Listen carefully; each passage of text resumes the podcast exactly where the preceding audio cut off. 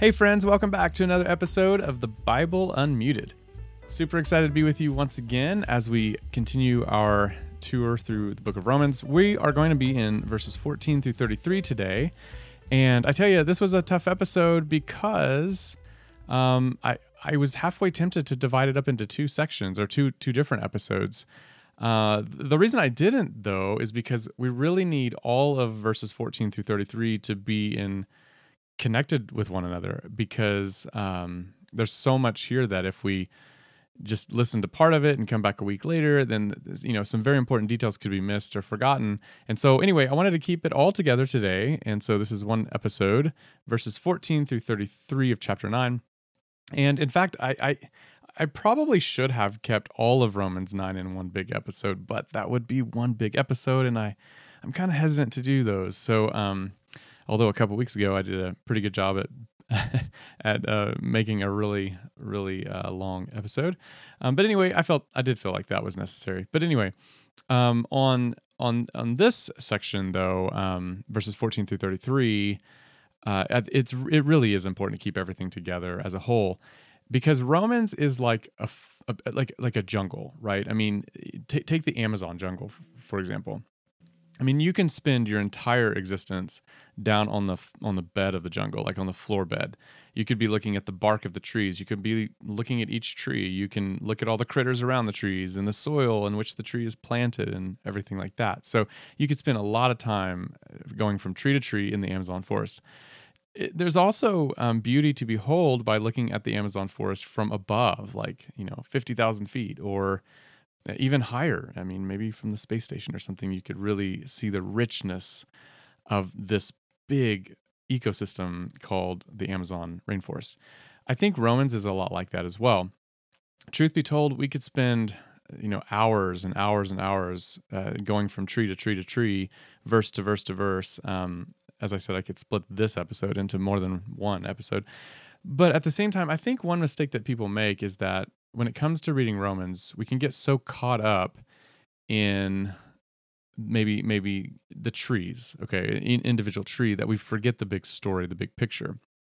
And I think that that big picture just simply cannot be compromised.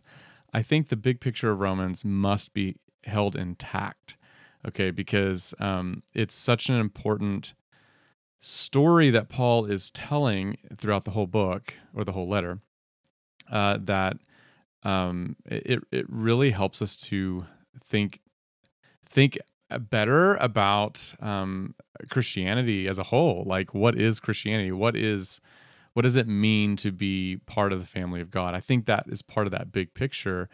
And I, I just I think so many mistakes have been made by ignoring the big picture there. So I, I, I think you'll see what I mean when we get into this text today. I, I keep you know referring to um, other parts of Romans. So when we get into this passage today, I'm constantly going to be pointing back to Romans 1 and Romans 2 and Romans 4 because I we have to keep the big picture to understand, especially this section of Scripture.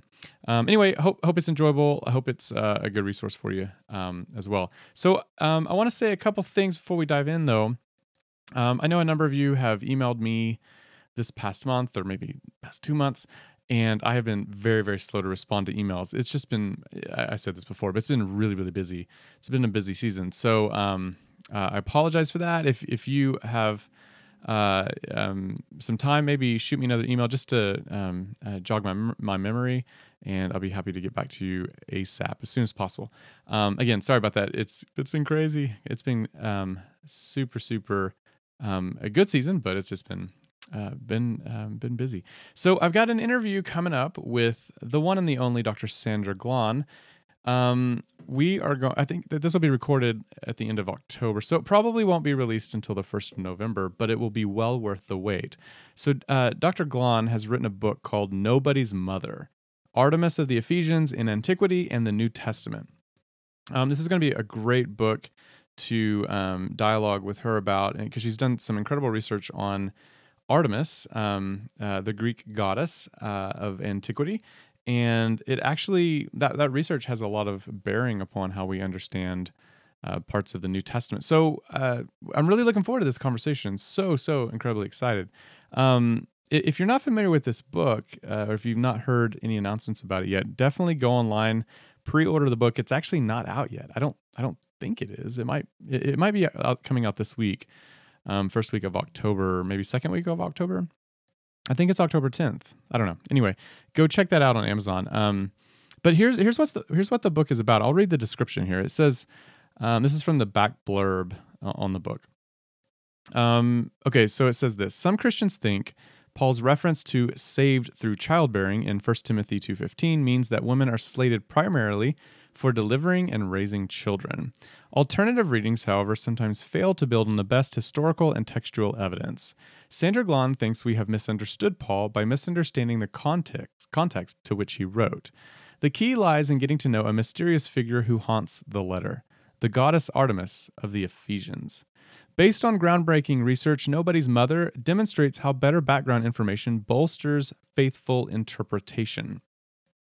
Combining scholarly exploration with spiritual autobiography, Glahn takes readers on a journey to ancient Ephesus and across early church history. Unveiling the cult of Artemis and how early Christians related to it clarifies the radical countercultural fellowship the New Testament writers intended Christ's church to be. This book is for those who want to avoid sacrificing a high view of Scripture while working to reconcile conflicting models of God's view of women. Though the unexpected channel of Paul's advice to Timothy and the surprising help of an ancient Greek myth, Nobody's Mother lays a biblical foundation for men and women serving side by side in the church. This is going to be a great book. I can't wait to to uh, dive into it myself. I'm going to start reading it um, uh, this week, in fact, and then be ready to go to chat with her further at the end of the month. So be on the lookout for that. It's going to be a great book. Go ahead and pre order a copy. Highly recommend it. Nobody's Mother is bound to be a conversation starter um, and it'll help us to um, uh, come to these passages of the New Testament um, with maybe fresh eyes. So that's always good to do. Um, yeah, okay. Well, without further ado, let's jump into Romans chapter 9, verses 14 through 33. So last week we left off at verse 14. We went through one verses 1 through 13 last week. If you haven't listened to that episode, definitely have to listen to that one before you get to this one. Okay, well, let's look at, uh, we'll start off by looking at Romans 9, verses 14 through 15. Paul says, What then are we to say? Is there injustice on God's part? By no means. For he says to Moses, I will have mercy on whom I have mercy, and I will have compassion on whom I have compassion.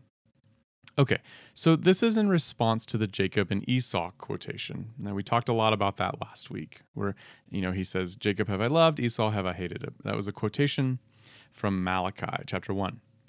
So this text I just read is a response to that. You know, is there injustice on God's part then? And Paul says, by no means. Now, we remember that this was not about individual election, but corporate, Christological election. And I drew a lot of attention back to Romans chapter 2 in that last episode. Romans 2 is going to be important for today's episode as well, and it's going to be important for how we understand this passage in particular. So, recall that Romans 2 would have been controversial to Paul's Jewish critics. It would have been very controversial. The Jews of Paul's era believed very strongly in performing works of Torah. You know, things like circumcision, for example, was the sign of the covenant.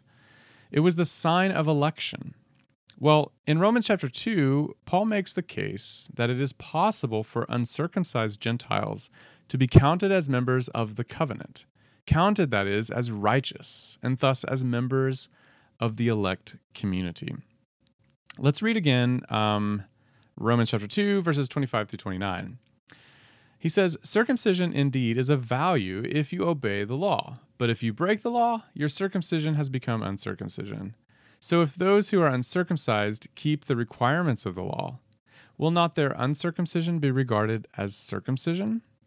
Then those who are physically circum uh, I'm sorry, then those who are physically uncircumcised but keep the law will condemn you that have the written code and circumcision but break the law. For a person is not a Jew who is one outwardly, nor is true circumcision something external and physical.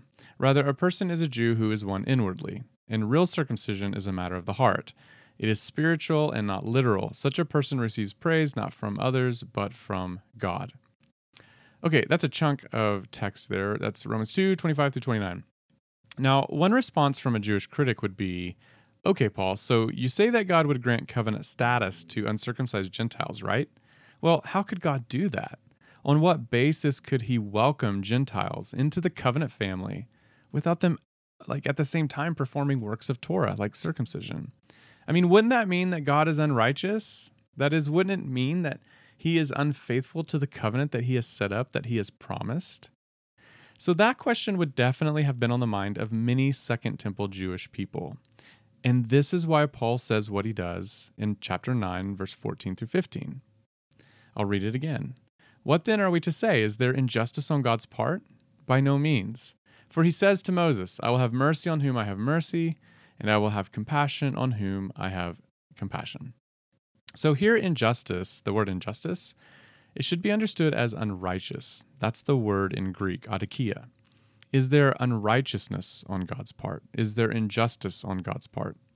And Paul says that actually there is no unrighteousness on God's part for admitting Gentiles, you know, of which the second born Jacob served as a type and shadow. There's no unrighteousness on God's part for admitting Gentiles into the covenant. Now, why is there no unrighteousness on God's part? Well, Paul says, God can simply do whatever he wants. He's God, and he can therefore act freely with respect to his plan, which is based on grace. He can grant salvation to Gentiles, all by his incredible act of mercy. And this is a mercy, by the way, that was operative, operative in the election of the Jewish patriarchs. It was operative in Abraham, Isaac, and Jacob, just like we have seen before in past episodes. Now, this is where the quotation from Exodus 33:19 comes in. Now, in that passage, Paul, uh, I'm sorry, in that passage, Moses asks to be shown God's glory.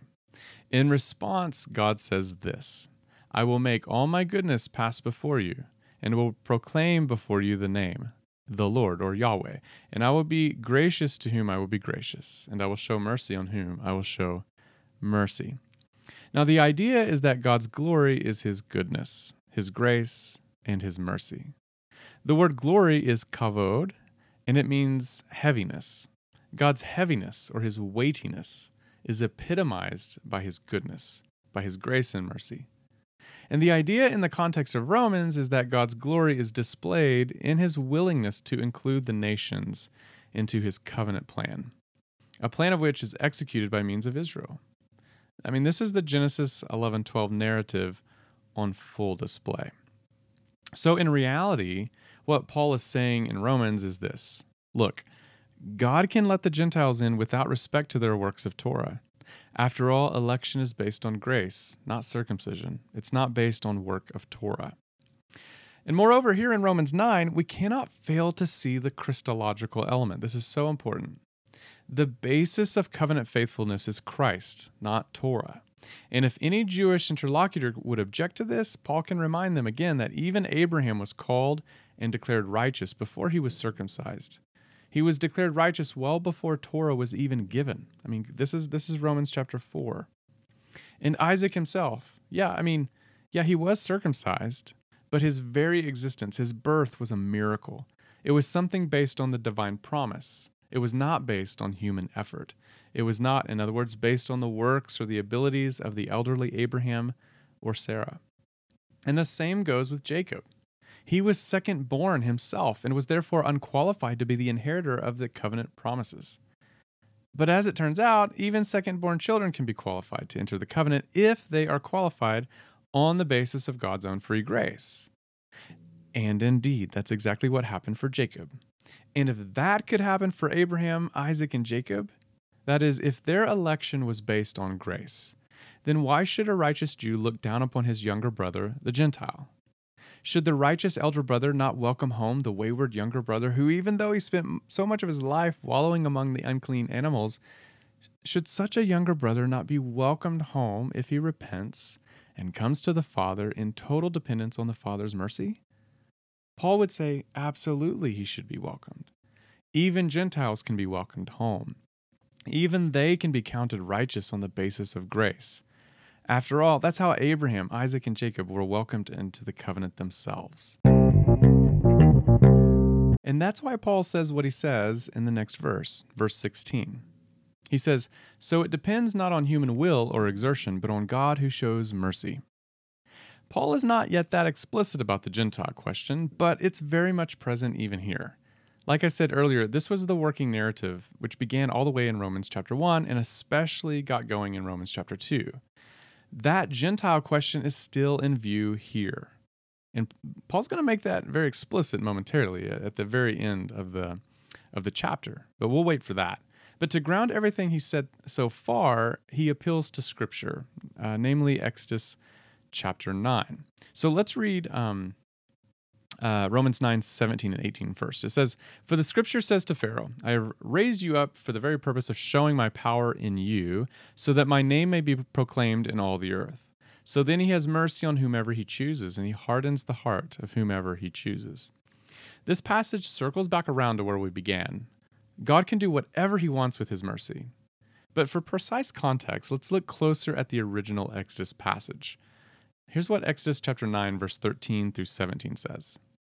Then the Lord said to Moses, Rise up early in the morning and present yourself before Pharaoh and say to him, Thus says the Lord, the God of the Hebrews, Let my people go, so that they may worship me. For this time I will send all my plagues upon you yourself, and upon your officials, and upon your people, so that you may know that there is no one like me in all the earth. For by now I could have stretched out my hand and struck you, and your people with pestilence, and you would have been cut off from the earth. But this is why I've let you live, to show you my power and to make my name resound through all the earth.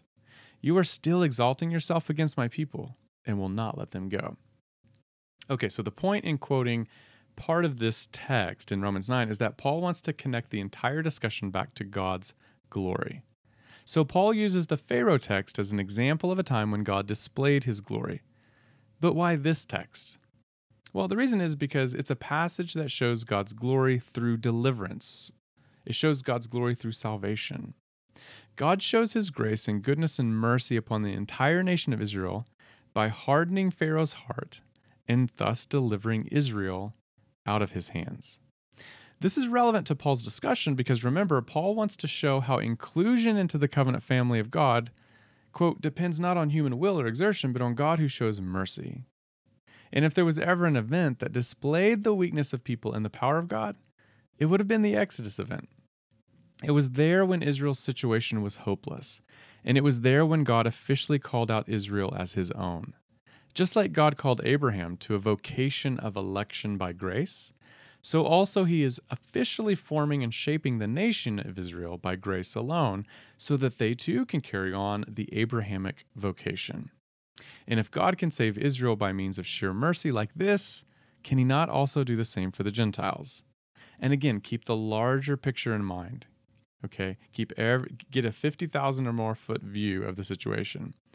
The whole point in this passage is to point out how election is based on Christ and how the Gentiles, the non elect, it's about how they can be included into the covenant by grace and not by works. But let's focus a little bit more on verse 18. That's the verse that says, So then he has mercy on whomever he chooses, and he hardens the heart of whomever he chooses. How do we make sense of this idea of hardening? Well, I don't think we need to be too confused by it. The reason is because Paul has already talked about it many chapters ago, namely in Romans chapter 1. And I think in that chapter he tells us how hardening works. So let's reread some of the relevant portions of that passage. I'll be reading from Romans chapter 1, verse 18 through 26, and verse 28. Okay, here's what it says For the wrath of God is revealed from heaven against all ungodliness and wickedness of those who by their wickedness suppress the truth. For what can be known about God is plain to them, because God has shown it to them. Ever since the creation of the world, his eternal power and divine nature, invisible though they are, have been understood and seen through the things he has made. So they are without excuse. For though they knew God, they did not honor him as God or give thanks to him but they became futile in their thinking, and their senseless minds were darkened.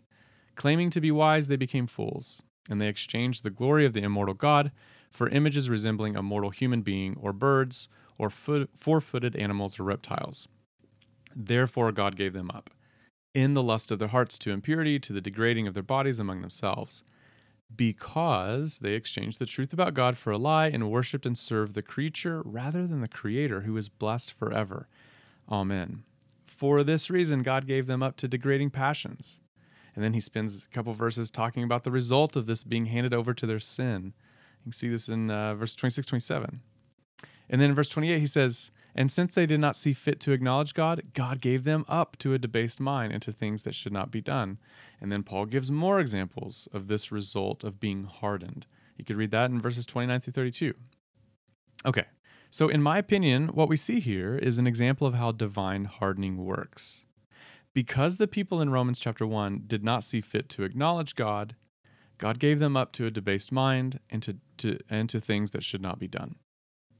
Now, when people do not acknowledge God's godness, they by definition run away from the light, and in consequence to that, they embrace that which is evil, they embrace that which is dark. And God's giving them up is simply granting them what they want. In many ways, God's hardening of people is nothing more than honoring their free will. They have freely, in a libertarian sense, they have freely chosen to continue resisting God. And as a result, God has said, okay, if that's what you want, then I'll grant you your desire to live a life apart from me. Now, here I think we have to remember Eleonore Stump's conception of the human will, which she, she again, she draws upon uh, Thomas Aquinas for that formulation. And you'll need to go back a couple of weeks ago uh, on the on the episode on free will to get more of that um, uh, as a reminder. But we have to keep all that in mind here. Okay, so just just as a as a brief um, um, uh, look back at that, basically, you know, the idea is that the will cannot come to God. The person, because of a tainted will, cannot come to God. God must draw each person to faith. But the will can, it can choose to stop itself. It can go dormant. It can shut down. Okay, this is the act of quiescence. It cannot come to God, but it can stop resisting God's calling. Let's put it this way a person cannot come to God, but he or she can choose either A, to continue resisting God, or B, to stop resisting. Okay. That third option, you know, going to God, that's not an option. Okay. Let's just let's just say that's not an option. Um, and that would be my preference. But I'm still going to say that a person can either continue you know, freely libertarian uh, with a libertarian sense of free will, they can freely continue resisting God, or they can stop resisting God. Now, in Romans 1, perhaps we have something very similar going on. I mean, we have people who don't freely choose to stop resisting. They spiral out of control and continue rebelling against the acknowledgement of God's glory, of God's godness. And so, God continues to let them have what they want, namely a life without God. If they don't stop resisting God's grace, then they will remain as they are. And this remaining as they are is hardening. Now, when we think of Pharaoh's story, this is pretty much what we see there too. God wants to make his name known in Egypt. He wants everyone to know that he alone is Yahweh, the one true God. But Pharaoh fails to sincerely acknowledge God's godness. And even if you don't think that Pharaoh has the capacity to freely come to God in repentance, then, then okay.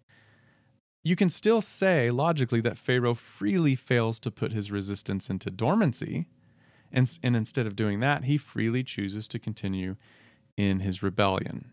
Okay, this preserves a libertarian view of, of uh, free will, um, but it but it also um, gives a prime of place to God's grace alone, drawing the sinner to repentance monergism. Monergism just means it's God's work alone.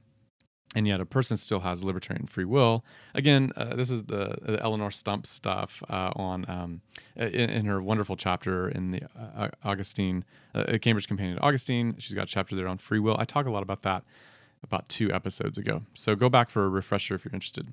Okay, so um, yeah, back to Romans nine here. We have to remember that this is all in the context of Paul's lament about how many in Israel do not believe in Jesus.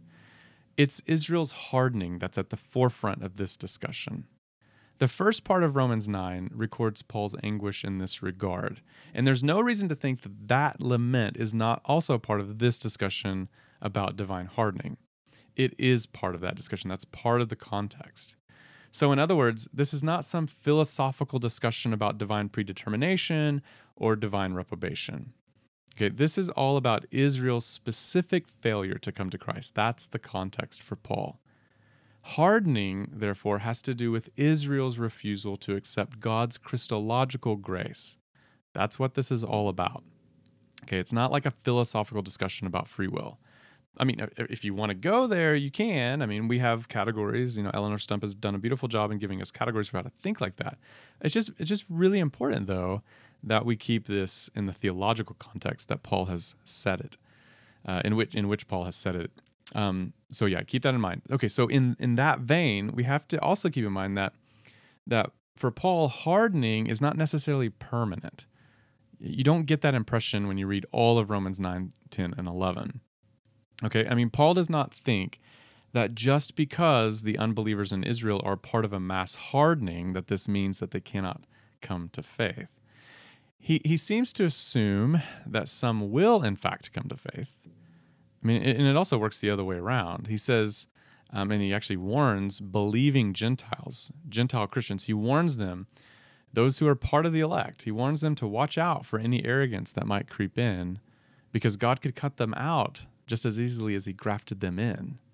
So all of that has to be kept in mind. And when we get to Romans uh, 10 and Romans 11, we'll see that more clearly as well. Hey, friends, I hope this episode is a blessing and encouragement to you. I hope that every episode of the Bible Unmuted gives you something fresh to consider and something deep to ponder. My goal is to offer food for thought, to give listeners the tools they need to be faithful interpreters of Scripture. I cherish your continued prayers for this ministry and thanks so much to everyone who lifts me up in prayer each week. If you're finding this podcast to be helpful for your study of Scripture, consider leaving a review of the show and sharing with your friends. Perhaps even consider becoming a Patreon member. This will give you access to some cool stuff and it helps support the podcast. You can become a patron for as little as $5 a month. Every Patreon supporter gets access to a monthly bonus episode, as well as an invitation to a book club, where we come together periodically and chat about a book that we read together. There are various levels of support too, which will get you access to other things. You have the option to join monthly Zoom meetings with me, where we come together and discuss all sorts of fun biblical theological stuff. Another tier of support will get your name thrown into monthly book giveaways as well. All to say, there are lots of cool features for patrons of the Bible Unmuted. If you're interested, visit patreon.com slash the Bible Unmuted or follow the Patreon link in the description for this episode. Thanks so much for your support. This brings us to verses 19 through 21. You will say to me then, Why then does he still find fault? Who can resist his will? But who indeed are you, a human being to argue with God? Will what is molded say to the one who molds it, Why have you made me like this? Has the potter no right over the clay to make out of the same lump one object for special use and another for ordinary use? Here, Paul employs the metaphor of a potter of clay. Now, this metaphor can be found in Jeremiah 18, it can be found in Isaiah 29, um, it can be found. Um, I mean, it's just a it's a prominent metaphor uh, for many Jew, many Jews.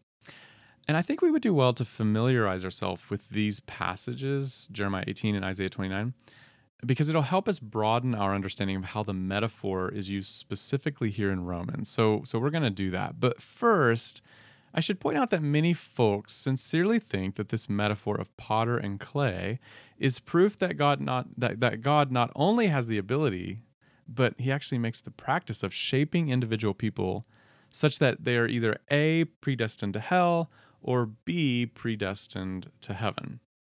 That is, I guess you can put it like this. Many people think that before a person has a choice to make with regard to their eternal destination, God has already molded them in such a way that they will make the choice He ultimately wants them to have.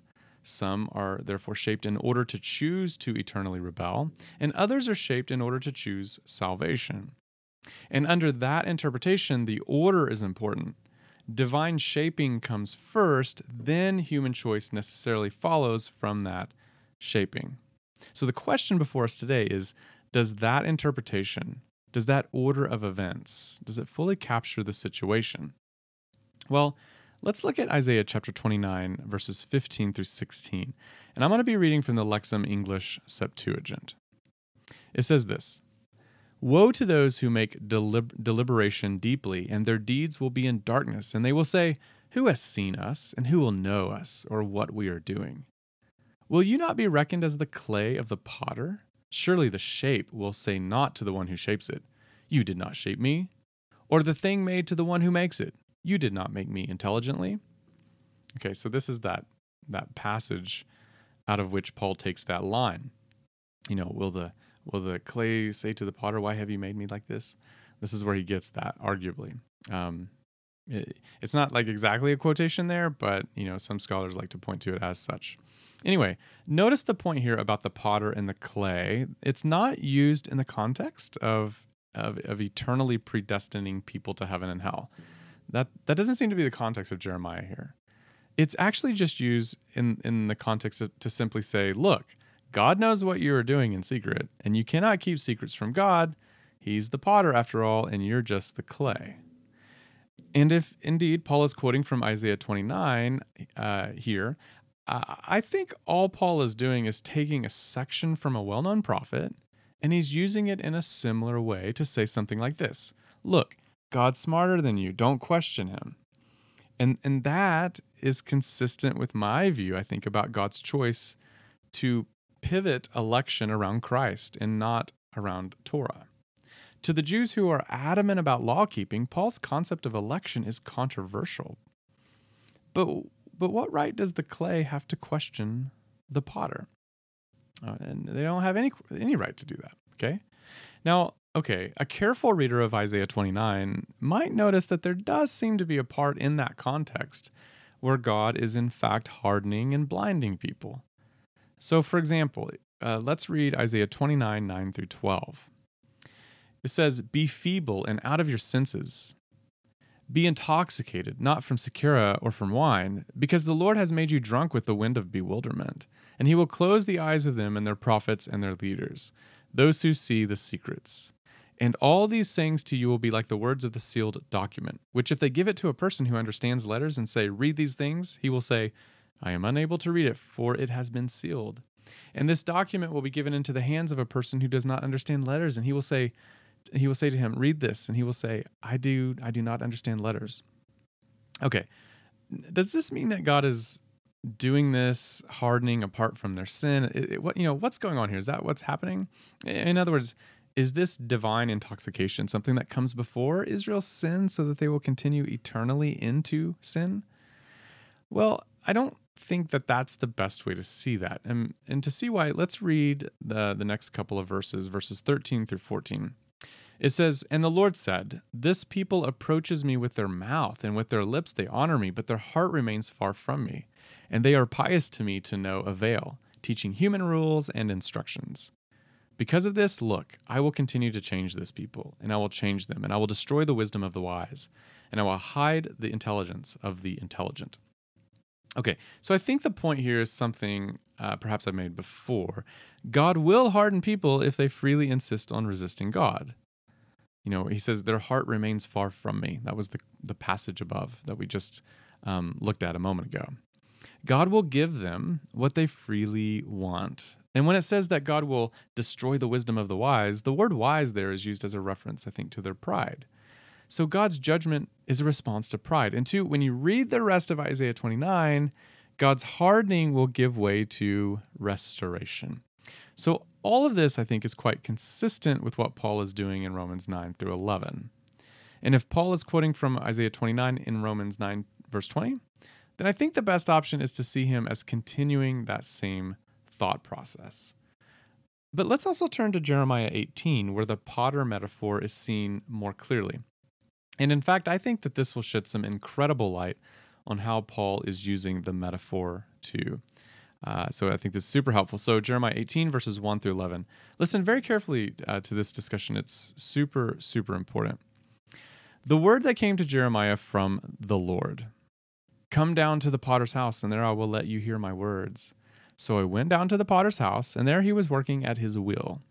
The vessel he was making of clay was spoiled in the potter's hand, and he reworked it into another vessel, as seemed good to him. Then the word of the Lord came to me Can I not do with you, O house of Israel, just as this potter has done? says the Lord. Just like the clay in the potter's hand, so are you in my hand, O house of Israel. At one moment I may declare concerning a nation or a kingdom that I will pluck up and break down and destroy it. But if that nation concerning which I have spoken turns from its evil, I will change my mind about the disaster that I intended to bring on it. And at another moment, I may declare concerning a nation or a kingdom that I will build and plant it. But if it does evil in my sight, not listening to my voice, then I will change my mind about the good that I had intended to do it. Now, therefore, say to the people of Judah and the inhabitants of Jerusalem, Thus says the Lord, Look, I am a potter shaping evil against you and devising a plan against you. Turn now, all of you, from your evil way and amend your ways and your doings. Okay, so the point seems to be rather clear. I think it's crystal clear, in fact. Yes, God is the potter, and he does shape people for destruction and for salvation. But according to Jeremiah, that shaping is in response to a free decision on the part of people who stop resisting God and his grace. This is not inconsistent with what we've said previously about free will. The main takeaway is this if we think that shaping precedes any and all free decisions on the part of people, then we're not thinking like Jeremiah. And it doesn't seem, it doesn't appear that we're that we would also be thinking like Paul either. I mean, Paul's idea of hardening doesn't seem to be eternal. And Paul's idea of hardening and reprobation seems to be used as a response to human unwillingness to stop resisting divine grace. I mean, again, hardening for Paul doesn't seem to be eternal. I mean, when we get to Romans 11, we'll see that. Um, and uh, in, in Romans 1, we see how hardening and reprobation seems to be used as a response to that human unwillingness um, to uh, to stop resisting divine grace and to acknowledge God as God.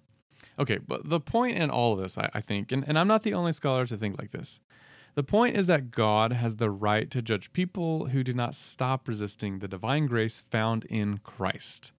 That's the context of Romans 9. We have to keep the Jew Gentile context in the conversation here. Most of the time it's missed, but it's very much here. Many Jews were very critical of Paul for saying grace and election is based upon Christ. But for Paul, who are we to question God if that's the way God had long intended for grace to come? What right does anyone have to question God's Christological plan of salvation? What right does anyone have to question how God has established election upon the rock that is Christ? The answer for Paul is nobody has that right. We are just clay, after all, and God is the maker of the plan of salvation. And that plan of salvation pivots around and is centered around Jesus, the Messiah. Okay, let's look at Romans 9 22 through 29. What if God, desiring to show his wrath and to make known his power, has endured with much patience the objects of wrath that are made for destruction? And what if he has done so in order to make known the riches of his glory for the objects of mercy which he has prepared before beforehand for glory?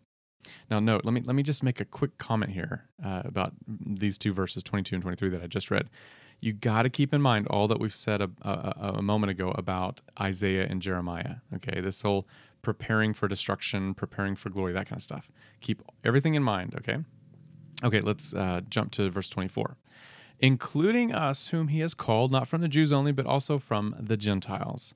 As indeed he says in Hosea, Those who were not my people, I will call my people, and her who was not beloved, I will call beloved. And in the very place where it was said to them, You are not my people, there they shall be called children of the living God. And Isaiah cries out concerning Israel Though the number of the children of Israel were like the sand of the sea, only a remnant of them will be saved. For the Lord will execute his sentence on the earth quickly and decisively. And as Isaiah predicted, if the Lord of hosts had not left survivors to us, we would have fared like Sodom and been made like Gomorrah. Okay, so there's so much to say here. And again, I'm afraid that if we get too much into the weeds, we'll miss the overall point. So let's get straight to the big picture. Um, yeah, okay. Here's the big picture. I, have so many thoughts, like I get distracted as I'm as I'm thinking them thinking them through here. Um, okay, big picture. Here's the big picture. We have to once again remember that Paul still has in mind the Jew Gentile question. You know, who are the elect and how are they identified as the elect? Are they identified as um, or through works of Torah? Are they identified through Christ? Are the elect those who keep Torah, or are the elect those who uh, pledge allegiance to Christ. Don't forget the continuing line of thought. Paul has been all along giving a lesson on, on how election works in the Old Testament. Remember, earlier, earlier in Romans 9, Paul led his readers to see how Isaac and Jacob have been elected and how Ishmael and Esau have been rejected. Isaac and Jacob are counted among God's people, they are his people.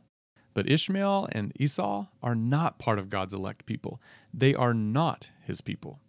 But what is fascinating is how, how Christ reverses the plight of the Gentiles. Many uncircumcised Gentiles are part of the elect now. Listen again to verses 25 and 26. Those who were not my people, I will call my people, and her who was not beloved, I will call beloved. And in the very place where it was said to them, You are not my people, there they shall be called children of the living God. This is a reference to the Gentiles, as the context suggests. Now, now Paul is quoting Hosea here. Hosea originally was talking about the Israelites, but Paul is using it to refer to the Gentiles. There's a ton of things to say about that. We won't get into that. That's part of the weeds here. That's part of the uh, the little the the important, but that's part of the trees. But I want to keep a big picture. Okay, if you want to know how I kind of solve that dilemma, that intertextual dilemma, you can pick up my book, Paul and the Meaning of Scripture. But anyway, this text about God loving the the not loved and calling the not my people my people, here for Paul, that's a reference to the Gentiles. Okay, that's the context. And the point is that surprisingly, the non elect, the not my people, they are part of the elect. They are part of the my people. This, this essentially reverses the plight of Esau and Ishmael. And this is actually a point, as I recall, that was made by Ross Wagner um, in his Heralds of the Good News book. It's a great book. You should pick it up. Um, but anyway, the idea is that even the unelected nations, even you know Esau and Ishmael, those two that were rejected, right? And remember how Paul's giving a, le- a lesson in election in earlier parts of Romans 9? He says, God has elected um, Jacob, not Esau. Okay, he's he, Esau is not part of the my people there. Um, Ishmael is not part of the group. He's not part of the elect. It's it's Isaac. Now here, all of that is reversed. It's a it's a it's a remarkable reversal, and the idea, the point is that even the unelected nations can be elected if they are in Christ. For Paul, in other words, the pivot point of election is Christological. And for those who are unbelieving Jews, they are counted as the non elect. They are counted as among the hardened. Of course, not every Jew is hardened. There is a remnant founded upon Christ. And this is the stuff of Romans 2. This is why Paul is in anguish in the first part of Romans 9. Um, to give us an idea where all this is going, think again of the Genesis 11:12 narrative. Israel was elected to be the rescue plan for the world. Through Israel, in other words, the Gentiles would be blessed and they would be healed. But how has that plan worked out? Has that plan been has it been derailed by Israel's unbelief in the Messiah? Well, in Romans 11, Paul will show that it has not been derailed. For it is through Israel's unbelief that the gospel of Jesus went to the Gentiles. And when the gospel went to the Gentiles, and when they believed the gospel, they, the Gentiles, became part of the my people. They became part of the elect. And as part of the elect, the Gentiles are now part of Abraham's family. Remember Romans 4. And guess what? As part of Abraham's family, the Gentiles are part of the rescue plan for the world. And that world includes other Gentiles, but it also includes unbelieving Jews. And Paul says in Romans 11 that it is through the Gentiles' acceptance of the gospel that Israel will be driven to jealousy, and in turn, they will accept the Messiah. And that's how the plan works Israel leads Gentiles to faith, and the Gentiles lead Israel to faith. And as Genesis 12 says, Abraham's family will be a blessing and they will be blessed. And in Christ, both Jews and Gentiles can be blessed and be a blessing to one another. And this fulfills the covenant promises of Genesis 12. That's how election works. So, another piece of evidence that Paul has been all along talking about election in the context of the corporate and not simply the individual aspect is found in verses 30 through 33. In these verses, we also see that the pivot point of election is Christology.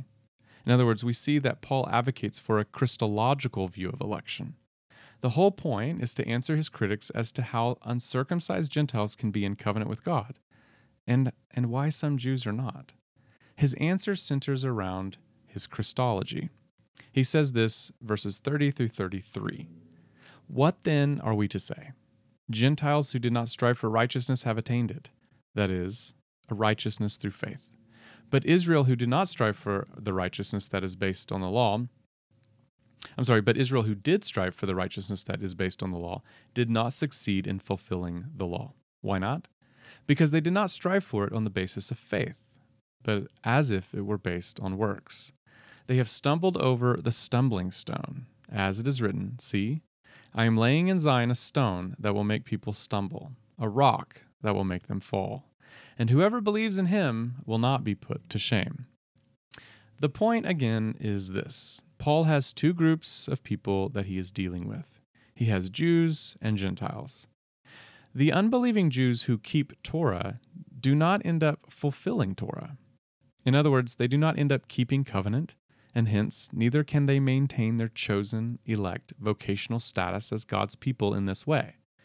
But those Gentiles who believe in Jesus and yet don't keep Torah, they are nevertheless fulfilling Torah. They are fulfilling the law. And hence they are part of the group of the chosen, the elect, those whose vocational status is that of the God's people. The not my people in Christ are now called my people.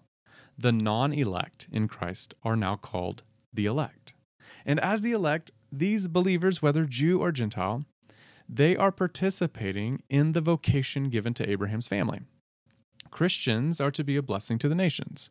And as a redeemed people covered in the righteous status of God's chosen elect one, namely Jesus the Messiah, Christians are not only called to take the blessing to the nations, they are also equipped by the Spirit to do so. Okay, so there's a ton more that I want to say, but I'm so intent on getting this main point across that I'm hesitant to get further into the weeds. I've said this before, and I'll say it again, but one of the big problems people have in reading Romans is they forget the big picture. And as a result, there's little awareness as to how, you know, say Romans 2 should impact the way we read Romans 9. There's little consideration given for how Romans 1 helps us to understand Romans 9 through 11 or how Romans 4 fits into the equation or you know, let's not forget Romans 8. Romans 8 tends to uh, be forgotten too, and Romans 7, my goodness, definitely that. Sometimes we just have this this temptation to to segregate each individual part of Romans, and it kind of becomes its own own little story without any relation to the other parts. And I don't want to make that mistake. I, I just don't want to do that. I mean, the trees are super important. Don't get me wrong, but we simply cannot forget the forest as well. We have to keep it in mind. That big picture has to be remembered. And so, if I could sum up Romans as a whole, I think I would do it this way. Romans is Paul's way of showing how the Jewish story is unfolded in Christ. Romans is Paul's way of showing how the Jewish story and the story of Jewish election and um, righteousness, how all of that is unfolded in Jesus the Messiah.